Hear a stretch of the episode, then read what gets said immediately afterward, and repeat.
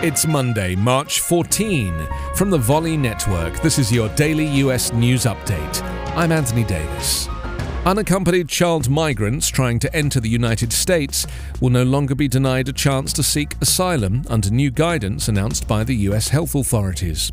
The Centers for Disease Control and Prevention, in announcing the change late on Friday night, said that expulsion of unaccompanied non citizen children is not warranted to protect the public health.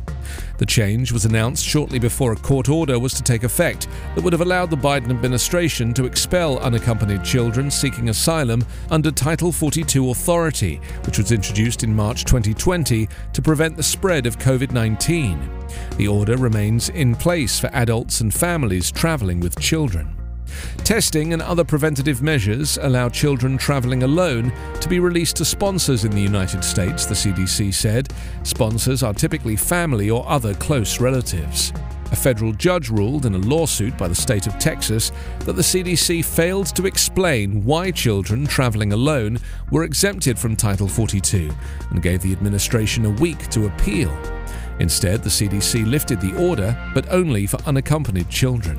Meanwhile, US soldiers continued to deploy on Friday to Europe, joining thousands already sent overseas to support NATO allies amid Russia's invasion of Ukraine.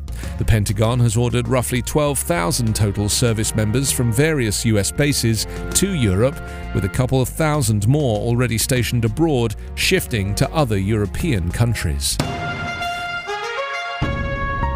Your daily US news update is part of the Volley Network. To hear my live daily morning show, ask your Amazon Echo device to open Back Channel.